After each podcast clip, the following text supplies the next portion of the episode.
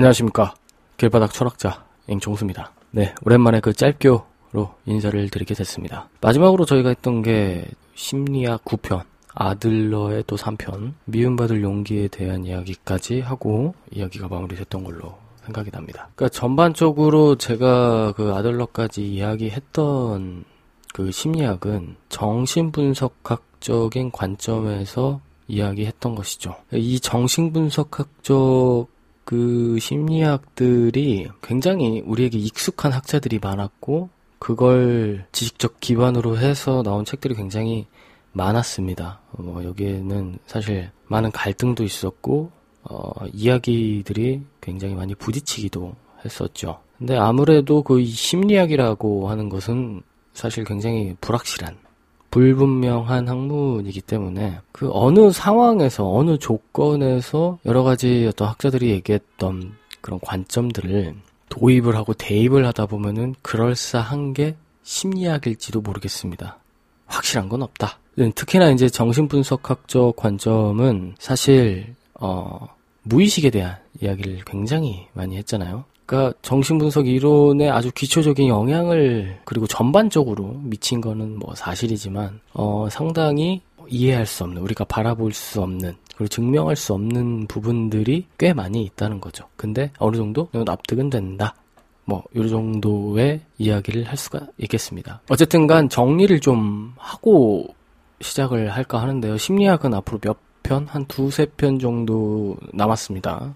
그걸 정리하고 이제 심리학편을 마무리를 질 텐데요. 어쨌든 이게 짧교니까요. 짧은 교양 상식이니까 적당히만 다 이제 짚고 넘어가는 지금 방송이라고 보시면 되는데 여기에 대해서 뭐 궁금증이 있으면은 어, 이야기를 좀 더 해달라. 어느 부분이 좀 더 궁금하다. 이렇게 얘기를 하시면 제가 더 정리를 해서 이야기를 또 해드리도록 하겠습니다. 그래서 일단은 좀 정리를 아까 한다고 이제 말씀을 드렸는데 일단 심리학은 크게 한 일곱 가지 정도 이렇게 나눠볼 수가 있어요. 아니 뭐 크게 한 다섯 가지가 될 수도 있겠죠. 일단 첫 번째로 제가 지금까지 해왔던 정신분석 학적 관점이라고 보시면 되고요. 두 번째는 이제 행동주의적 관점이 있습니다. 그리고 세 번째는 인본주의적 그리고 인지적 관점이라고 보시면 되고요. 그리고 마지막으로 뭐 생물학적 진화론적 관점이고 또 여기서 하나 더 추가하자면 사회문화적 관점이 있다고 보시면 될 것 같습니다. 정신분석적인 관점은 예, 우리의 행동의 어떤 결정적인 요인은 강력한 내부의 힘, 그러니까 우리의 어떤 무의식적인 충동에 의해서 동기화 되는 것이다. 그러니까 비정상적인 행동이나 문제 행동은 과거의 갈등이 어, 불만스럽게 해결되었거나 혹은 해결을 하지 못한 것으로부터 드러난다. 이렇게 볼 수도 있는데 흡연 행동으로 이제 좀 설명을 하자면은 이게 어떤 무의식적인 갈등의 상징이다. 이렇게 이제 어, 설명할 수가 있겠어요. 그러니까 예를 들어서 뭐 응석 부리는 어린이로 있고 싶은 어떤 바람도 있고 독립적인 성인이 되고 싶은 바람 사이의 갈등일 수 있습니다. 그래서 뭐 담배 연기를 쭉 빨아들이는 것은 마치 어린아이가 젖병을 빠는 것과 같은 어떤 상징을 표현할 수도 있겠다는 어, 관점을 해석을 할 수가 있겠다는 거죠. 그러니까 정신분석적 인 관점에서 볼 때 이 흡연을 어떻게 치료하냐 이렇게 바라보면 담배 피우는 사람의 어떤 내적 갈등을 해소하는 게 제일 중요하다. 그렇게 해서 자신의 어떤 능력을 키워주면서 흡연 욕구를 저해하는 어떤 행동을 키우는 것이라고 설명을 할 수가 있겠네요. 어쨌든 간 정신분석적인 관점은 제가 충분히 어느 정도 설명을 했다고 생각을 할 수가 있겠는데요. 오늘은 그 행동주의적 심리학에 대한 이야기를 좀 해보도록 하겠습니다. 이 행동주의적 접근은 사실 사람의 행동을 좀 이해를 하려면 그 사람의 학습의 역사나 뭐 상황적인 어떤 영향 그리고 그 과정에 포함된 보상을 보면 된다고 이야기했습니다. 그러니까 개인의 의식 및 자발적 선택에 대해서는 조금 이렇게 도외시했다는 게 핵심이죠. 그러니까 어, 우리의 어떤 행동의 결정 요인은 외부 자극 조건들에 의해서 결정이 된다.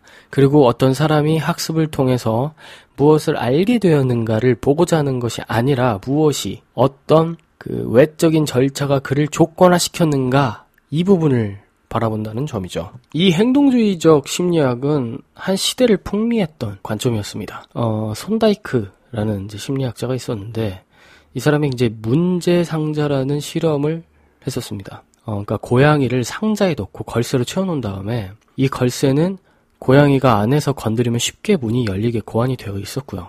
밖에는 생선을 놔두었죠. 그러니까 실험이 시작되니까 고양이는 상자 안에서 이것저것 물고 잡으면서 무의미한 동작들을 반복했습니다. 그러다가 우연히 걸쇠를 건드려서 문이 열리니까 상자에서 나와 생선을 먹었죠. 그러니까 이 실험을 여러 차례 반복을 하니까 고양이는 상자에 들어가자마자 곧바로 걸쇠를 풀고 나와서 생선을 먹었다고 합니다. 그러니까 손다이크는 이런 시행착오를 걸친 행동 경험의 과정을 학습이라고 불렀습니다.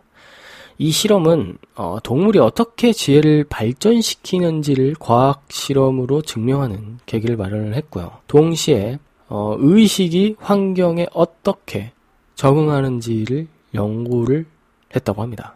그러니까 문제 상자 실험을 했던 이 손다이크는 사실 기능주의자였습니다. 그러니까 자극과 반응이라는 어떤 이 연결을 하나의 공식으로 만들어 놓고요. 어, 잠시 어떤 심리적 요소의 해석은 유보를 해 두었다는 거죠. 그런데 여기 이제 존 왓슨이라고 하는 이 심리학자가 이 심리적 어떤 요소를 아예 제거해 버리면서 실험을 좀 정교화시키기보다 완전히 단순화시키면서 행동주의라는 새로운 심리학의 포문을 열었습니다. 어, 간단하게 말씀드리면은 그 객관적으로 보이는 그 자극과 반응만으로 해석을 해야 된다 이렇게 주장을 해버린 거죠.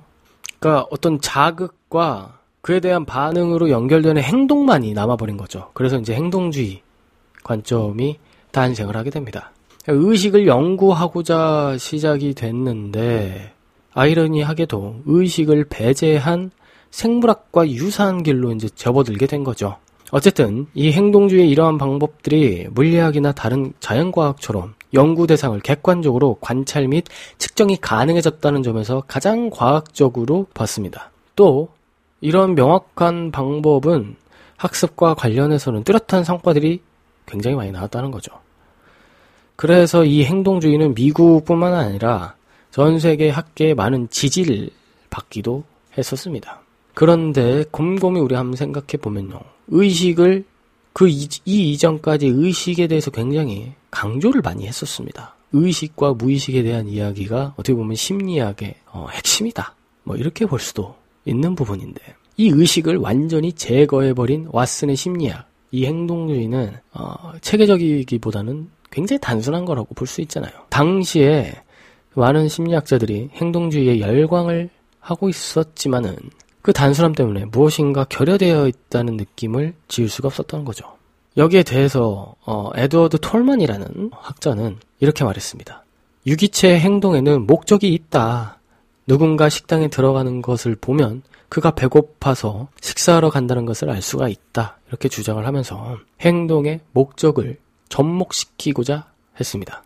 근데 이 의식의 결여에 대한 왓슨의 행동주의에 쏟아진 비판을 정면으로 돌파를 하면서 더 급진적인 행동주의로 나아간 심리학자도 있었습니다.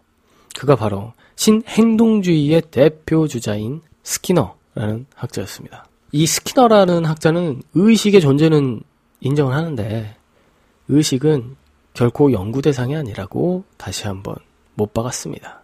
그러고는 의식에 대한 연구 대신에 유기체의 능동적인 조건 반응 이런 것들을 내세우면서 왓슨의 맹점을 전면적으로 돌파를 하는 거죠. 우리가 이제 이 말을 이해하기 위해서는 많이 아시는 파블로프의 개 실험 이야기를 한번 해볼 필요가 있습니다. 종이 울리면 먹이를 주었죠. 이 행동을 자꾸 반복을 하니까 먹이를 주지 않아도 종만 울려도 개가 침을 흘렸다. 이게 핵심이죠. 정리를 하면은 자극을 줄 때, 그러니까 이 먹이를 줄 때, 종소리와 연합된 것으로서 개가 종소리만 들으면 수동적으로 침을 흘리는 반응을 만들어낸 겁니다. 반면에 손다이크의 고양이 실험은 엄격히 말해서 고양이가 먹이를 원해서 갈수록 점점 더 걸쇠를 걷어차고 나가게 된 거죠. 그러니까 여기서 어, 살펴볼 수 있는 건 유기체의 능동적인 면, 즉 능동적 조건 반응을 찾아볼 수가 있다는 겁니다. 스키너는 그러니까 자신이 고안한 스키너 상자 실험을 통해서 이를 증명하게 됩니다. 이 상자에는 어, 쥐 등의 어떤 동물이 레버를 조작하면 먹이가 하나씩 나오는 상자였습니다. 이 실험의 결과는 손다이크의 고양이 실험과 굉장히 유사하게 보이죠. 실험이 반복됨에 따라서 쥐는 정확히 레버를 이용해서 먹이를 얻게 되었습니다. 그러니까 이런 능동적 조건 반응을 조작적 조건 형성이라고 스키너는 명명했습니다. 이 파블로프의 개 실험을 고전적 조건 형성이라고 불린다면 스키너는 이 조작적 조건 형성이라는 걸로 정확하게 구분을 시켜놨다는 거죠. 그러니까 이 단순한 구분을 통해서 그는 어, 의식에 대한 논란을 행동주의자답게 음식이라는 강화물에 대한 강화 행동으로 즉 또 다른 행동으로 바꾸어서 이렇게 보여줬다고 볼 수 있습니다. 이게 자칫 이 인간을 동물과 동일시하는 사고방식이 굉장히 학계에서 수많은 논쟁을 불러일으켰습니다. 동시에 그를 논쟁의 중심으로 부각시켰죠. 그래서 이 문제, 이 비판을 통해서 새로운 관점이 나오는데 바로 이제 인본주의 또는 인지주의 관점이 발달을 하게 됩니다. 그러니까 이 행동주의의 가장 기본적인 틀은요, 자극을 주면은 반응이 있다. 그런데 이제 이 행동주의가 굉장히 너무 단순하다 보니까 쉽게 얘기하면은 이 자극과 반응 사이에 어떤 특정한 알고리즘이 있다고 판단을 한다. 이게 바로 이제 인지주의의 출발이거든요. 그러면서 이제 행동주의가 이제 점점 학계에서는 이제 밀려나기 시작을 한 거죠.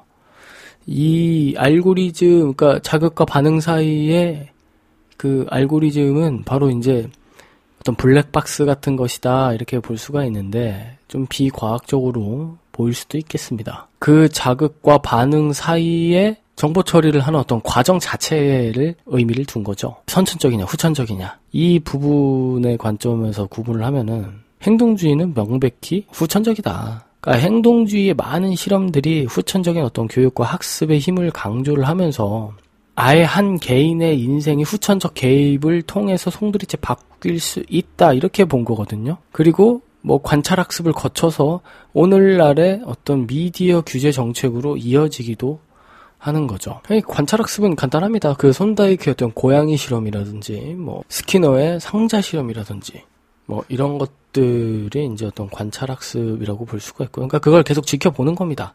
어떤 반응이 나오는지 그러다가 이제 학습이나 뭐 인지지도, 통찰학습 이런 어떤 반대의 어떤 사례들이 나오면서 행동주의의 입지가 흔들렸다는 거죠.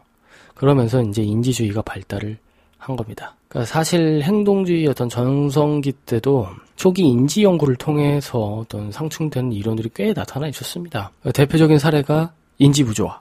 예를 들면은 20달러를 어, 받은 사람보다 1달러를 받은 사람이 더욱 경기화 되었다. 어, 그러니까 지금까지도 굉장히 유명하지만은 행동주의적 관점으로는 굉장히 좀 설명하기가 어렵다는 거죠. 그러니까 그 당시 시기에 인간의 어떤 많은 심리적 현상들이 그것을 객관적으로 관찰할 수 없다고 믿어진 관계로 외면받고 괄시를 받았습니다. 근데 제가 이제 설명을 드렸다시피 이 행동주의는 입지가 줄어든 것 뿐이지 아직도 이제 연구가 지속되고 있다는 거죠. 그리고 이거를 접목시키는 심리학도 계속 발전을 하고 있다 이렇게 보시면 될 것 같은데요. 그러니까 객관적인 자료 수집은 가능하다는 거죠. 어, 쉬워지고요. 그러니까 이제 인지주의랑 접목을 시키면은 굉장히 좋을 수 있다는 거죠. 그러니까 아까 말씀드렸던 파블로프의 실험 그 이후에 뭐 스키너 실험까지 잘 보면은 인간을 비롯한 어떤 다양한 생물체에서 같은 과정의 학습을 시키는 것이 가능하다고 봤기 때문이죠. 그러니까 우리가 흔히 또 이게 애완동물 같은 경우는 이제 교육을 시키지 않습니까? 그런 교육을 통해서도 마찬가지로 학습을 통해서 우리가 길들일 수 있다 이렇게 바라볼 수도 있다는 거죠. 그리고 그 어떤 학습, 뭐 조건적 상황, 환경 이걸 통해서 인간의 어떤 행동이 변화될 수가 있다 이렇게 바라볼 수 있는 거죠. 절대 외면에서는 또 안 되는 그런 심리학이기도 한 것 같습니다. 반면으로는 이 행동주의적 관점은 이 하나의 관점으로 설명이 될 수가 없다 이렇게 생각을 하게 되는데요. 이 행동주의적 관점만 너무 강요해서는 또 안 된다는 거죠. 그래서 뭐 지금까지도 이제 노안 촘스키라든지 뭐 과학 철학자라든지 뭐 심리 철학자들은 이 행동주의가 어떤 연구 주제가 되는 대상 그러니까 그 대상의 마음과 그 대상의 존재를 알 수 있는 어떤 근거, 행동을 어, 혼동하고 있다 이렇게 비판을 하기도 합니다. 그리고 어떤 심적 상태와 행동 간에 존재하는 인과관계를 무시를 하고 있다. 이 양자를 마치 동일한 것처럼 간주를 해야 된다는 게 단순화시켜야 된다는 게 행동주의적 관점인데 그러니까 우리가 어떤 외연적인 그 행동을 관찰하지 않았다면 그 심적 상태가 설령 자기 자신이 경험하고 있는 의식이라 할지라도 엄격히 모른다고 말할 수밖에 없다는 점이 어떤 큰 비판점이라고 볼 수 있을 것 같습니다. 좀 이야기를 하다 보니까 이 주저리주저리 너무 길어졌는데 다음 시간에는요 지금 인지심리학, 인본주의 심리학에 대한 이야기를 좀 해보도록 하겠습니다. 혹시 이제 심리학이 끝나갑니다. 이 심리학 끝나가는데 좀 궁금한 어떤 교양 상식이 있다 하시면은 제 메일 ingchongsu 골뱅이 gmail.com 어, 이곳을 통해서 문의를 좀 해주셨으면 정말 정말 감사하겠습니다. 뭐 댓글도 괜찮습니다. 어, 댓글을 통해서라도 어, 이야기를 좀 해주셨으면 감사하겠습니다. 오늘 방송 여기서 마치고요. 다음 시간에 인사드리도록 하겠습니다. 정치해주신 모든 여러분 감사합니다.